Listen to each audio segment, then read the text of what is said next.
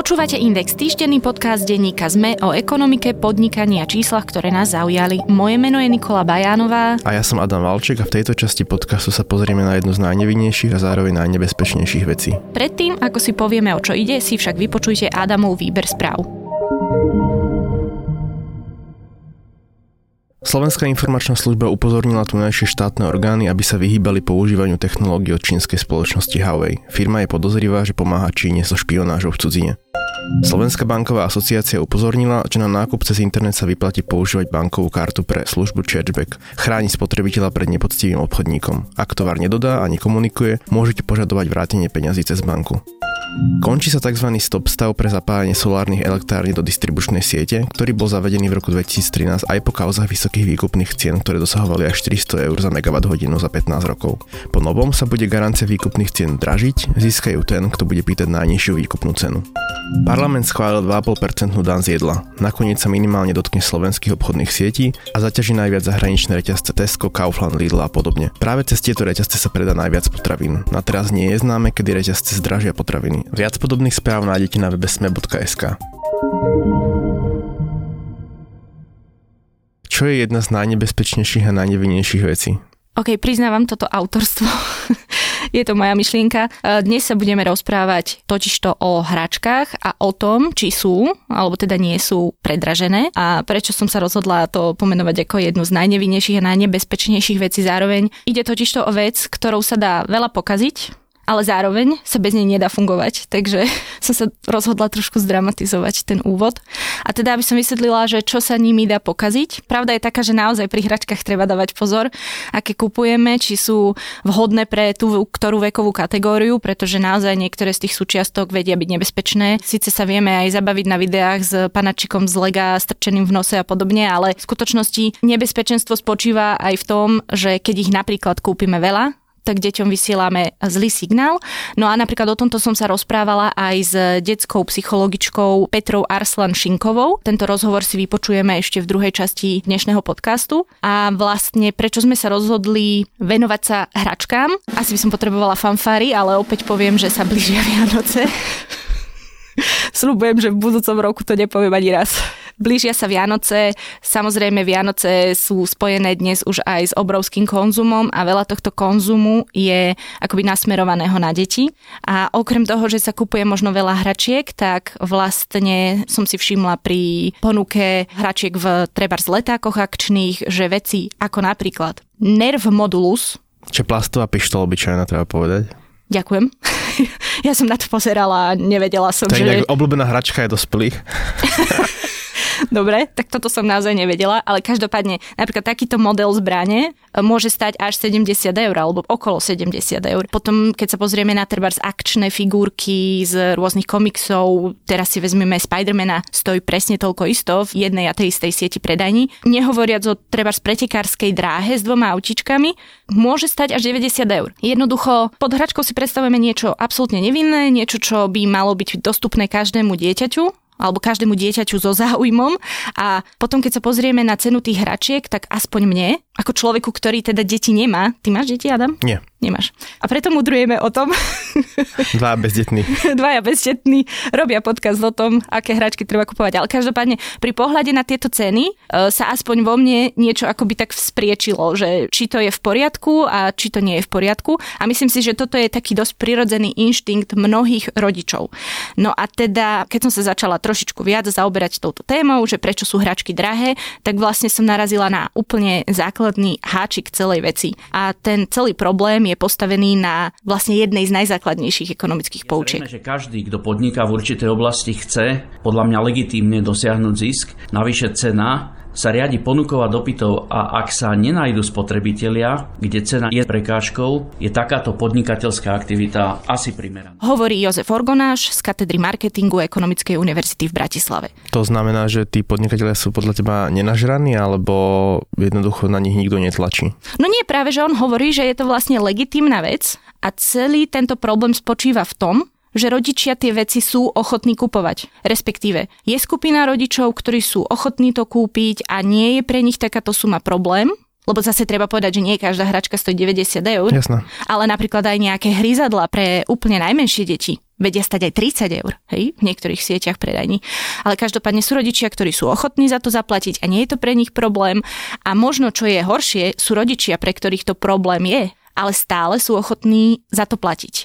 A my sa dostaneme aj neskôr k rôznym, nepoviem, že typom a trikom, ako sa s tým vysporiadať, ale budeme hľadať možno aj príčiny, že v čom to spočíva, keď títo rodičia sa uchýlia k takémuto kroku. Pozrieme sa aj na to, čo to v konečnom dôsledku môže spôsobiť. No a nechcem odkázať rodičom, alebo teda to nemusia byť len rodičia, to môžu byť starí rodičia, to môžu byť kamaráti, ktorí kupujú svojim iným kamarátom hračky. Nechcem im len odkázať, že vlastne môžete si za to sami, ale jednoducho je to skutočne tak. Kde je dopyt, tam je aj ponuka ja musím toto povedať, že podľa mňa ten trh hračkársky, on trpí aj tým, že pozeral som si hospodárske výsledky. Sú na ňom v podstate len dve veľké spoločnosti. Ak sa pozrieme, najznamejšie je Dráčik, ktorý má obrad asi 60 miliónov e, eur. Treba povedať objektívne, že on je niektorých prípadov aj exkluzívnym distribútorom hračiek pre iné reťazce. A potom známy All Toys, ktorý má 10 miliónov eur. A potom sú už len podnikatelia, ktorí majú obraty v jednotkách miliónov eur. Čiže tie nožnice sú zo široka otvorené javí sa, hoci teda je to odvážny názor, ale javí sa, že naozaj tá konkurencia na tom hračkárskom trhu nie je taká veľká, ako si myslíme. Lebo potom sú samozrejme, že niekto nakupuje Tesku hračky, ale naozaj, ak sme sa bavili, že či už ide o figurky Spidermana alebo o Nerf, tak e, celý ten diapazon ponuky je podľa mňa najmä v hračkarstvách. Ako niektoré tie veci sa predávajú v Tesku, typicky aj ten nerv sa predáva v Tesku, ale keď chce niekto nejakú tú špeciálnu pištol z tej série, tak musí ísť do špecializovaného hračkárstva a aj to môže podľa mňa hrať úlohu v tom, že prečo sú hračky drahé. Jedna otázka, ktorá mi v tomto prípade napadá, zdá sa ti to napríklad v prípade toho dráčika, tých 60 miliónov eur, je ťažké porovnávať hračkársky biznis, ale zdá sa ti to v porovnaní s inými biznismi nejak prehnane veľa? Lebo podľa mňa ani nie. Nie.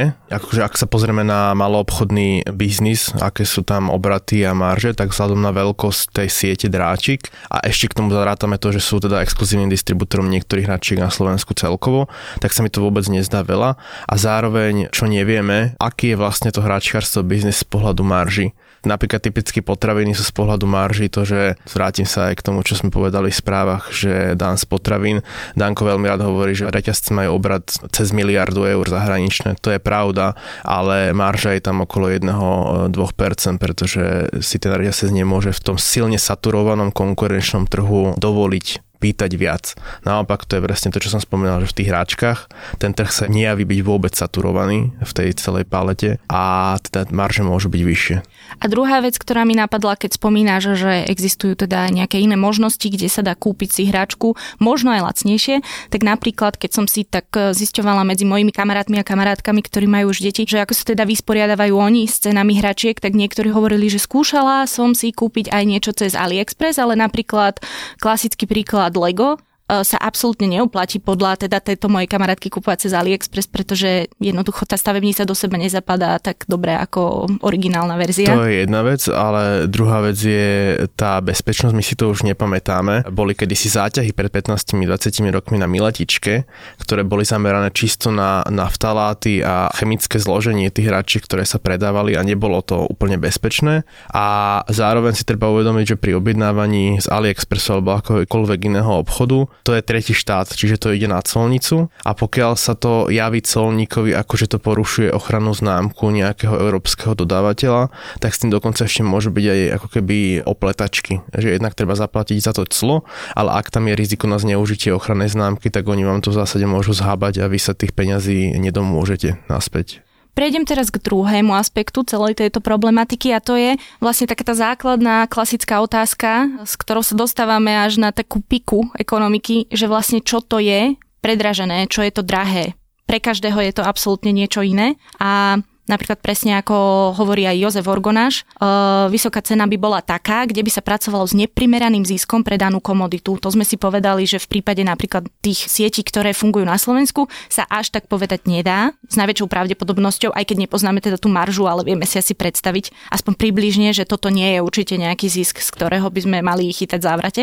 Typicky sa ľudia pýtajú, že prečo napríklad v tom dráčiku sú hračky drahšie ako v tom Tesku, ako keby nejak to je odstupňovaná tá paleta, ale pri hračkách si treba napríklad uvedomiť, že je rozdiel medzi bábikou, ktorú si kupujem v Tesku, ktorá je že no name bábika a ktorú si kupujem bábiku Barbie v e, dráčiku, lebo ten dráčik, jeho dodávateľ alebo priamo dráčik musí platiť nejaké licenčné poplatky výrobcovi tých známych značiek hračiek. Typicky aj ten nerv je už dneska tak známy, že sa za ňo platia e, licenčné poplatky a môže byť drahší ako iná hračka podobného výzoru a funkcionality, ale nevolá sa nerv.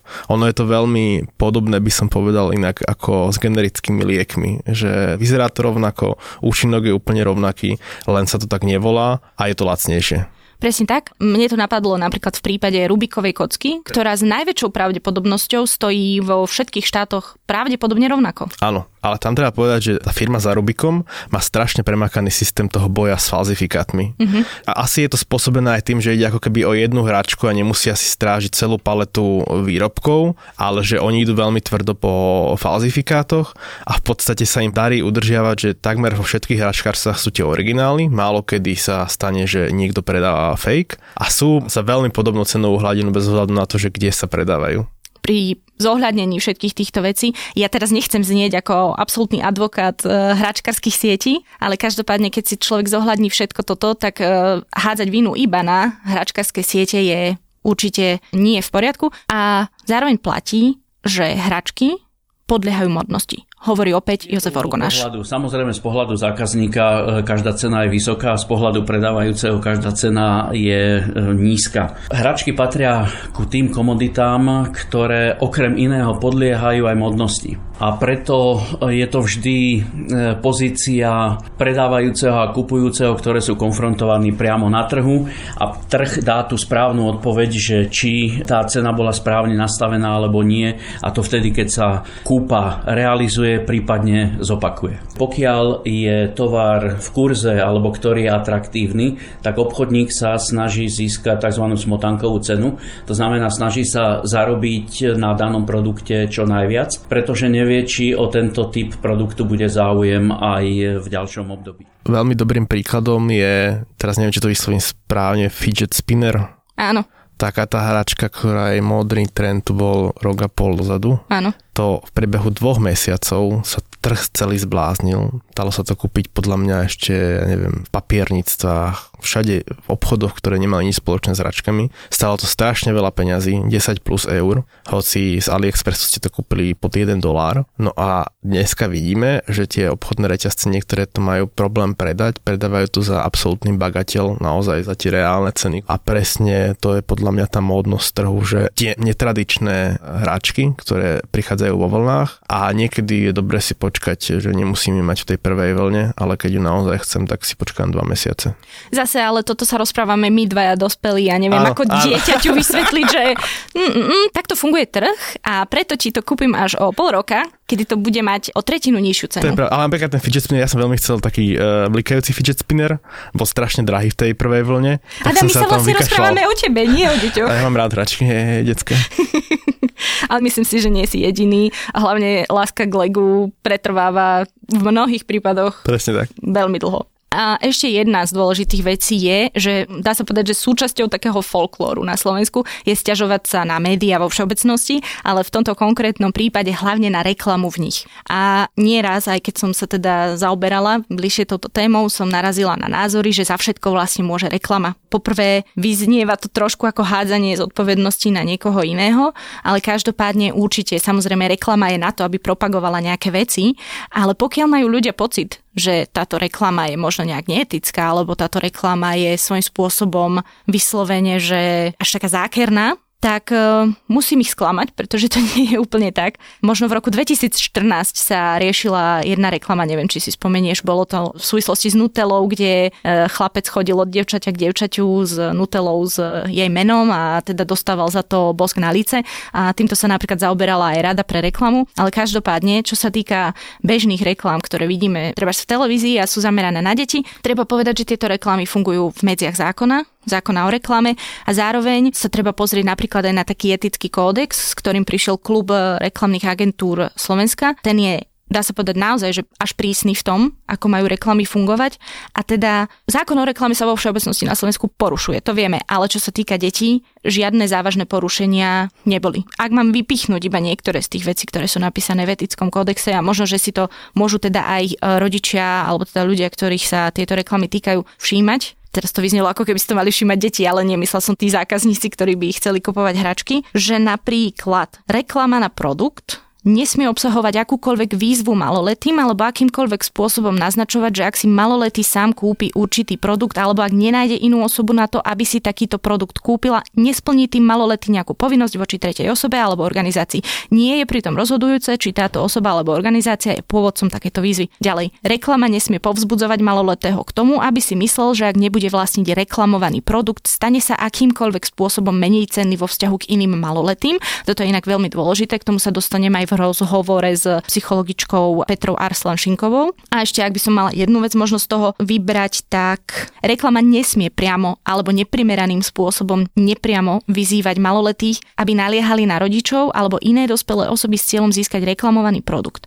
Reklama určená deťom nemá vyvolávať dojem naliehavosti alebo nevyhnutnosti kúpy. Opäť nechám vyjadriť sa Jozefa Urgonáša z katedry marketingu. Máme platia nejaké pravidlá, to nielen etické, ktoré sa všeobecne dodržiavajú, ale platí aj zákon o reklame, kde je presne špecifikované, ako možno komunikáciu, ktorá je zameraná na deti, aplikovať. Deti ako súčasť populácie sú legitímnym cieľom reklamných a iných aktivít. Samozrejme je nutné používať primerané prostriedky, primeranú komunikáciu. Zákon je v tomto smere prísny, týka sa to všetkých krajín, ktoré sú združené v Európskej únii to, čo si spomínala, je zaujímavé z toho kódexu, že to presne zodpoveda tej realite, že keď si pozrieme napríklad katalóg, ktorý vám príde do schránky Dráčika a katalóg Teska, tak v podstate katalógy hračkárstiev sú častokrát iba, že doslova ten pôvodný význam slova katalóg, že sú to strany, na ktorých častokrát tam nie sú reklamné slogany, že toto si kúpte. Je to naozaj že len výpočet ponukového portfólia, kdežto keď si pozriete potraviny, tak vás to ako keby nabáda, že potrebujete tú kofolu, to čerstvé meso. Toto pri tých hračkách eh, neplatí, ale podľa mňa, a tým sa vlastne môžeme dostať e, k rozhovoru psychologičkou, je to zaujímavý fenomén, lebo teda okrem toho, že teda tí samotní rodičia sú za to zodpovední, teda treba nastaviť filtre na internet, ale podľa mňa je to nevyhrateľná vojna, lebo to dieťa pošlem do škôlky alebo do školy a tá škôlka alebo škola je sama o sebe podľa mňa jednou veľkou reklamou na hračke, nemyslím to ako inštitucionálne, ale myslím to na ten kolektív. Lebo ja napríklad ako rodič môžem síce zarábať e, priemernú mzdu alebo podpriemernú mzdu, ale v kolektíve 30 detí je pravdepodobné, že sa tam nájde niekto s nadpriemernou mzdou, niekto, e, kto má značkové hračky, a jednoducho nezabránim tomu, aby moje dieťa prišlo nešťastné e, zo školy a hádzalo sa o zem, že aj ono chce takú hračku a potom som ako rodič postavený, pretože čo mám vlastne robiť. Krásny oslý mostík si mi spravila, Adam, ďakujem. Vlastne poviem to takto celkom úprimne, nechcela som, aby sme v tejto časti ako keby hádzali celú vinu iba na rodičov. Samozrejme, že my dvaja bezdetní si to nevieme celkom predstaviť, aké to musí byť ťažké. Zároveň v čase, kedy sú tie povedzme pracovné nároky vo väčších mestách, možno až šialené v niektorých prípadoch mať popri tom detí, tiež nie je asi úplne najjednoduchšie. Nechceli sme samozrejme v tomto podcaste hodiť vinu iba na rodičov, ale treba určite vyzdvihnúť, že istú vinu na tom nesie prakticky každý, ale musím povedať, že som nedostala úplne uspokojivú odpoveď od nikoho, ani nikde som ju nenašla, že čo v prípade, keď tento vzťah dopyta ponuka nefunguje v podstate na nejakých ideálnych základoch alebo nejak čestne, pretože tu sa akoby spoliehame iba na to čisto tak ekonomicky, hej, hľadáme možno, ja neviem, to ekvilibrium a neviem čo. Každopádne nemôžeme sa tváriť, že tento vzťah bude vždy iba čestný. A hlavne treba myslieť napríklad na rodiny, ktoré skutočne nemajú tie peniaze, nehovoriac ešte o deťoch treba vo vylúčených e, romských komunitách a tak ďalej, kde akože samozrejme, že pravdepodobne ani sa nedostanú k tej ponuke, ktorá v tom svete je. Ale každopádne musím povedať, že som nedostala úplne uspokojivú odpoveď, že ako sa vysporiadať s takýmto prípadom, keď rodiny nemajú tie peniaze. Ale jeden ten spoločný menovateľ, ktorý povedali obidvaja, aj e, Jozef Orgonáš, aj Petra Arslančinková, bolo, že treba s deťmi komunikovať Komunikácia je základ prakticky dobrej výchovy, dobrého smerovania deťom aj k nejakej tej gramotnosti, čo sa týka ekonomických vedomostí a tak ďalej. Čiže týmto by sme mohli prejsť už k samotnému rozhovoru s Petrou Arslan detskou psychologičkou, autorkou viacerých kníh o rozvíjaní schopnosti dieťaťa. V rozhovore sme sa dotkli niekoľkých vecí, vrátane opäť ale celkom subjektívneho paradoxu, že síce sa viac ľudí stiažuje na cenu, zároveň ale pozorujeme prípady, kedy zvyknú rodičia, rodiny zahrňať deti extrémnym množstvom hračiek, čo je rovnako nebezpečné asi ako keď dieťaťu dáme hračku, ktorá sa rozpadne po jednom dni používania. Máte aj vy pocit, že sa deťom kupuje veľa hračiek, alebo je to len taká nejaká všeobecná pravda, ktorá sa len tak tvrdí, ale v skutočnosti to tak nie je? Tým, že naozaj tá ponuka je veľmi veľká a e, rodičia, starí rodičia, príbuzní, známi a tak ďalej, každý chce niečo priniesť dieťaťu, tak nakoniec zistíme, že tých hračiek sa nakopilo a že ich je naozaj veľmi veľa.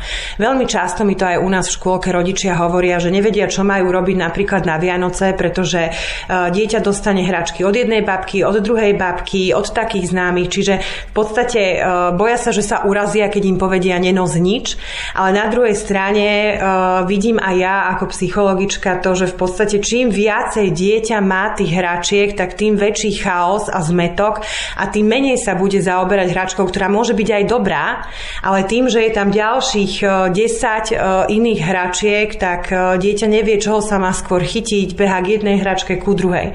Takže toto absolútne nie je vhodné. Ja by som možno uviedla príklad aj takých detských oslav, ktoré teda sama aj vidím naozaj si myslím, že to zahraňanie e, detí e, tými hračkami je už niekedy skutočne za hranicou. Tým nejako dieťa vychovávame, alebo respektíve ukazujeme mu nejaký príliš zlý aj príklad? Môže to byť napríklad aj v tomto zle? Môže, pretože vedieme dieťa ako keby k takému pocitu hroma, nahromažďovať, vlastniť, čiže ho ako keby vedieme k tomu, že, že chcem mať, chcem mať viac. Väčšinou, keď mám uh, tých hračiek veľa, tak uh, stále ako keby necítim také nejaké uspokojenie, lebo ako som pred chvíľou spomenula, tak s každou hračkou sa hrá dieťa len chvíľu, tým pádom nie je naplnená tá nejaká jeho uh, potreba toho hrania sa a môže tam vznikať taká predstava, že, že tú potrebu mu splní niečo zase iné ďalšie. Čiže áno, bohužiaľ, deti veľakrát potom vyžadujú väčšie množstvo hráčiek, majú pocit, že keď mu nedonesie ten kamarát alebo príbuzný hráčku, tak asi sa na ňo netešilo. To je tá milná predstava, ktorá tým môže vzniknúť. Alebo keď vždy tomu dieťaťu niečo donesieme, uh, keď pre, pre neho prídeme do škôlky, tak tiež to nie je dobré. Bolo by dobre deti viesť aj k tomu, že sa budú tešiť len na to, že babka prišla, nie na to, že niečo donesie. Toto je tá podstata, na ktorú sa potom zabúda, na tie iné hodnoty, že tie deti jednoducho sa vedú k takým tým materiálnym hodnotám a tak by to nemalo byť. Môžu si deti ešte nosiť do škôlok a možno do škôl hračky? Je to mm. ešte dovolené? Závisí to od zariadenia. Platia určité hygienické normy, to znamená, že určite nie sú vhodné nejaké plíšové zvieratka, s ktorými sa teraz budú hrať viaceré deti, ale sú zariadenia, ktoré dovolia dieťaťu doniesť si so sebou hračku. Závisí to od tých pravidiel tej škôlky alebo školy. Buď sa dohodnú, že dieťa ju môže mať iba v čase adaptácie, keď sa napríklad zaškôlkuje, keď je, mu tá hračka slúži ako nejaký náhradný objekt a istota. A potom v podstate neskôr, ja neviem, ukáže e, ostatným deťom tú hračku, môžu sa s ňou zahrať, ale odloží si ju do skrinky. Čiže sú rôzne e, pravidlá v rôznych teda zariadeniach, ale vo všeobecnosti na tom e, nevidím nič zlé, pokiaľ teda tam tie pravidlá fungujú. Ja sa pýtam hlavne preto, lebo ma zaujíma, kedy sa vlastne medzi deťmi začína prejavovať niečo ako závisť. Uh-huh. A že teraz, ak donesú niečo naozaj uh-huh. úžasné do škôlky, uh-huh. tak že či sa už v nejakom nižšom veku e, začína prejavovať závisť, alebo celkovo ako to potom s tou závisťou funguje? On to zase súvisí s tým, že chcem mať e, a chcem mať to, čo nemám, alebo chcem mať to, čo má niekto iný. To znamená, že e, možno by som nehovorila ako keby o takom, o takom že závisť, ale skôr, skôr tento pocit, že, že chcem vlastniť, toto ešte nemám a ten druhý to má a tým pádom mi dá ako keby nejaký taký typ tomu dieťaťu, hej, že potom to dieťa povie, že ale Ferko mal v škôlke takéto autičko a ja také nemám, ja by som ho chcel mať. Je to taká tá túžba vlastniť, hlavne tie deti mladšie sú veľmi egocentrické, čiže majú pocit, že všetko je ich a všetko by mali mať oni a v podstate nevedia úplne zaakceptovať to, že tá hračka je niekoho iného a ja mám inú. Ale vidím na tých deťoch aj v praxi, že každé reaguje nejak inak. Závisí to samozrejme aj od osobnosti, ale aj od toho e, výchovného vedenia, od tých skúseností, aké dieťa má či je viacej orientované teda materiálne, alebo sa dokáže uspokojiť aj s nejakým vysvetlením. Lebo napríklad v mojej bubline sa už začína prejavovať presne taký ten odklon um, od materializmu a ma tak zaujíma, že či napríklad takéto deti dnes, keď ešte vidíme, že sa naozaj tých hračiek kupuje veľa, alebo teda keď si predstavujem, že sa kupuje tých hračiek veľa, že či napríklad potom takéto deti nie sú nejako poviem to tak prehnane trestané inými deťmi, že sú iné. Znova to závisí od dieťaťa. Sú deti, ktoré naozaj tým až trpia, ktoré, ktorým je ľúto to, že oni nemôžu mať to, čo majú tí ostatní. To e, závisí v podstate od toho, že aj aké je to dieťa, aké bolo možno, že doteraz vedené, lebo keď napríklad doteraz dostávalo kopu hračiek a zrazu si poviem a dosť, nebudem mu nič kupovať, tak tiež to dieťa reaguje inak, ako keď od malička mu stačilo kvázi málo, vystačilo si a jednoducho e, nemá tú potrebu toľko hromaždiť tie hračky, nazhromažďovať a, a toľko tých hračiek vlastniť. Čiže závisí to samozrejme aj od tohto. E, deti vedia byť k sebe naozaj e, veľakrát veľmi také kruté, čiže dokážu si aj ubližiť takýmto spôsobom, že sa mu budú vysmievať alebo že mu budú tú hračku ukazovať a ty také nemáš.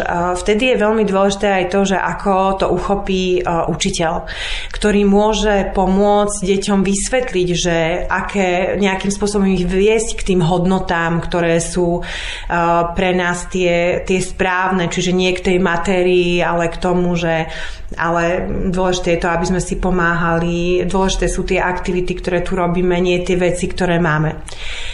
Veľmi dôležité je aj to, ale aby aj doma bolo, po, po, aby bolo podobné v podstate nejaké vedenie tohto dieťaťa. A vtedy to dieťa s tým nebude mať taký veľký problém. Ja tu vidím deti, ktoré sú naozaj takto vedené a ktoré uh, toto vôbec neriešia. Ale vidím tu aj deti, ktoré naozaj uh, sa snažia mať čo najviac a, a všetko to, čo má ten druhý. Stáva sa aj to, že rodičia povedia deťom, koľko tie hračky stáli a keď áno, tak e, čo to vlastne potom spôsobuje? Niektoré deti niekedy spomenú to, že musím si na to dávať pozor, lebo stálo to 100 eur a bojím sa, že sa mi to pokazí. Čiže niekedy to v takej ako keby dobrej viere ten rodič spomenie. Ale niekedy sa stáva aj to, že tie deti sa začnú vychvalovať. Toto stálo toľko a toto toľko a, a mne to kúpili a ty také nemáš. Bohužiaľ sa stretávame aj s týmto a potom deti, ktoré si to nemôžu dovoliť, tak samozrejme sa cítia zle a, a potom sa zle cítia teda aj ich rodičia, pretože im to nemôžu kúpiť. Znova je ale veľmi dôležitá tá komunikácia, aby sme aj o tom rozprávali s deťmi, pretože um, tie rozdiely v podstate dokáže nejakým spôsobom aj ten uh, učiteľ alebo rodič uh, nejak, nejak ako keby eliminovať, keď uh, tomu dieťaťu povie, vieš, ale druhý si to možno, že nemôže dovoliť, tak mu to požičaj, tak mu toto nehovor, lebo môže sa cítiť takto a takto. Čiže dôležité je vysvetľovať, rozprávať o tom, tom, eh, aby tie deti jednak to nerobili a zase tie deti, ktoré si nemôžu dovoliť tú hračku alebo to drahšie oblečenie, eh, aby to nebrali ako koniec sveta. Môže rodič povedať dieťaťu, koľko čo stálo v nejakej dobrej viere, aby malo predstavu o tom, ako fungujú peniaze? Áno, aj tá finančná gramotnosť je veľmi dôležitá. Samozrejme, to nemôžeme očakávať o nejakých detí vo veku materskej školy, že si uvedomujú celkom tú cenu a hodnotu,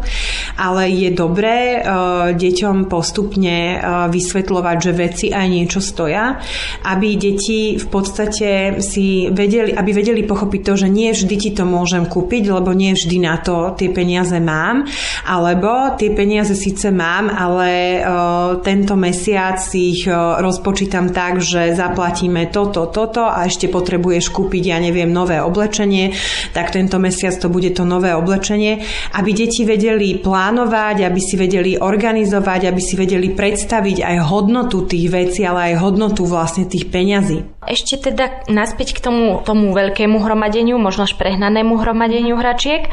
Prečo to vlastne rodičia robia? E, je to spôsobené možno nejakou nevedomosťou podľa vás, alebo si tým niečo kompenzujú? Veľakrát je to aj spôsobené tou nevedomosťou, že rodič ani nevie ako a zrazu je plná detská izba, pretože to nejakým spôsobom neukočíruje eh, aj cez tých známych a rodinu, ktorá tie hračky prinesie. Ale je to veľakrát aj o tom kompenzovaní tej neprítomnosti rodiča, čiže mám toho veľmi veľa, nevenujem sa svojmu dieťaťu, tak ho poteším nejakou hračkou. Toto je veľmi, o, také by som povedala, nebezpečné, to odmeňovanie dieťaťa niečím materiálnym namiesto mojej pozornosti a lásky. Zrazu to dieťa v podstate ako prejav lásky nedostávalo tú prítomnosť toho rodiča, ale ako prejav lásky bola tá hračka. Takto si to dieťa ako keby milne vysvetlí. A potom potom naozaj v tom jeho vnímaní, keď mu ten rodič tú hračku nekúpi, tak má pocit, že mama ma nelúbi.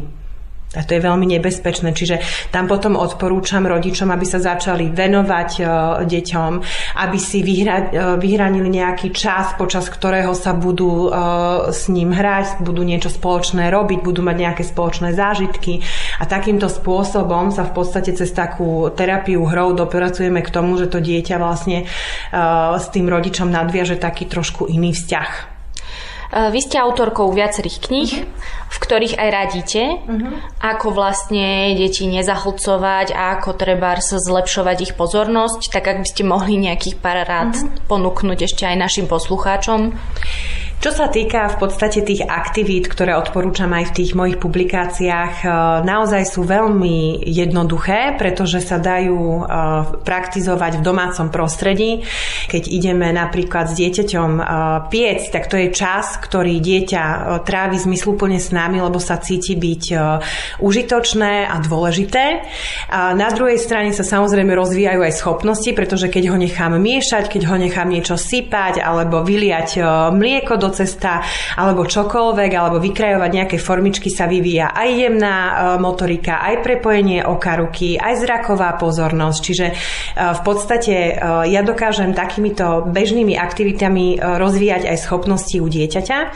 No a v podstate to, čo som spomínala tiež predtým, pokiaľ ja vidím, že dieťa niečo zaujíma, nejaká činnosť, hlavne u tých detí do tých 6-7 rokov, keď sa kladú základy tých schopností, tak vtedy je veľmi dôležité práve tieto schopnosti rozvíjať a ponúknuť mu aktivitu, ktorú vidím, že to dieťa potrebuje precvičiť. Čiže sledujem ho, či má skôr záujem niečo vysýpať, alebo zatlkať, alebo má záujem skôr e, prelievať, čiže čo v podstate to dieťa zaujíma.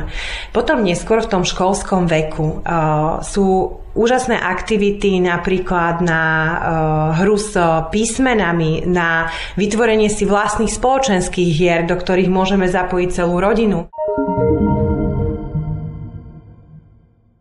Hračky z veľkej časti a možno nemám tie dáta, ale dá sa povedať, že asi z 90% sú z plastu minimálne, alebo z nejakej formy plastu. Hovorili sme o tom už aj v našom podcaste, hovorilo sa o tom aj v Dobrom ráne, vlastne sa o tom hovorí posledné roky všade, je otázka odpadu. Čo vlastne potom s tými hračkami, ktoré sme nás hromaždili, čo s nimi potom. Ja mám napríklad ešte hračky zo svojho detstva odložené v nadstavci niekde, teda dúfam, dúfam, že sú odložené, pretože ich milujem, ale jednoducho, že reálne čo s tými hračkami potom sa dá robiť? My sme tak ako keby za života mali, že sme to vždy vykladali na ulicu a niekto si to zobral. Bývame na sídlisku, to isté sa podľa mňa deje aj teraz, teda to vydávam, že ľudia to vyložia ako kontajneru a niekto si to zobere, ale faktom je, že nejaká časť hračiek sa dá recyklovať, to znamená, že do plastu. Nejaká časť hračiek sa recyklovať nedá, čiže asi do komunálu alebo na zberný dvor. No a určite určite by som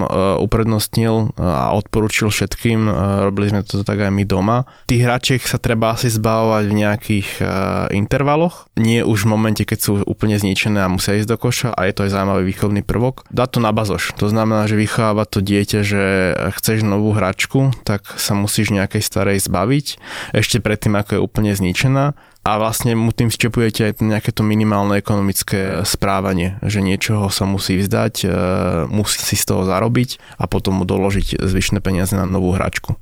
Prípadne sa dajú hračky odovzdať treba aj charite, čiže nie len ekonomicky vzdelávame deti, ale teda aj k tej dobrosrdečnosti. Ja musím ako úplne povedať, že napríklad ľudia v mojom okolí zatiaľ nemajú nejakú pozitívnu skúsenosť s odovzdaním hračiek do detských domov. Mm-hmm. Neviem, že či je to fenomén v mojom okruhu, že nestretli sa ako keby s pozitívnou reakciou. Hej, že to že, nechcú, alebo... Že to buď nechcú, uh, alebo že to treba nejak vydezinfikovať, že proste je tam taká tá ako keby, že procesná oštara s tým a nikomu sa vlastne s tým veľmi nechcem maznať, lebo faktom je, že každého z nás napadne, že keď mám prebytok hračiek, mm-hmm. tak ešte predtým, ako ich vyhodím alebo predám, tak každého napadne, že veď detský domov. Hej. Čiže podľa mňa oni aj tá istá nevrosť, podľa mňa moje sociálnej bubliny toho vnímania pramenia z toho, že tie detské domovy sa podľa mňa denne stretávajú s takými ponukami, že donesieme vám oblečenie alebo donesieme vám hračky. Čiže ak sa niekto stretol s nejakou nevrovou reakciou detského domova, tak ja úplne chápem tú reakciu detského domova, lebo naozaj my v tej svojej e, životnej prostosti, nevnímavosti, to vnímame ako, ako keby, že poslednú inštanciu odkladisko hračiek a nepotrebného oblečenia. Teraz by mal nasledovať oznam, že to je na dnes všetko, ale nie tak celkom. Radi by sme totiž upriamili vašu pozornosť na stránku dnešného podcastu na webe Deníka Zme. Nájdete tu celý rozhovor s detskou psychologičkou Petrou Arslan Šinkovou, ako aj jej typy na hravé a rozvojové aktivity pre deti od dončenského až po predškolský vek.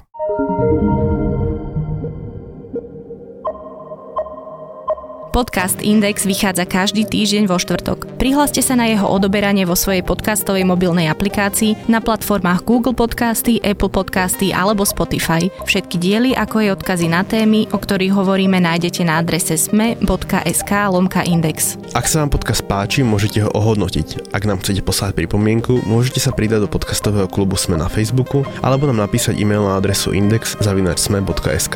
Na tvorbe podcastu Index sa podielal Matej Ohrablo. Moje meno je Nik- Nikola Bajánová. Ja som Adam Valček.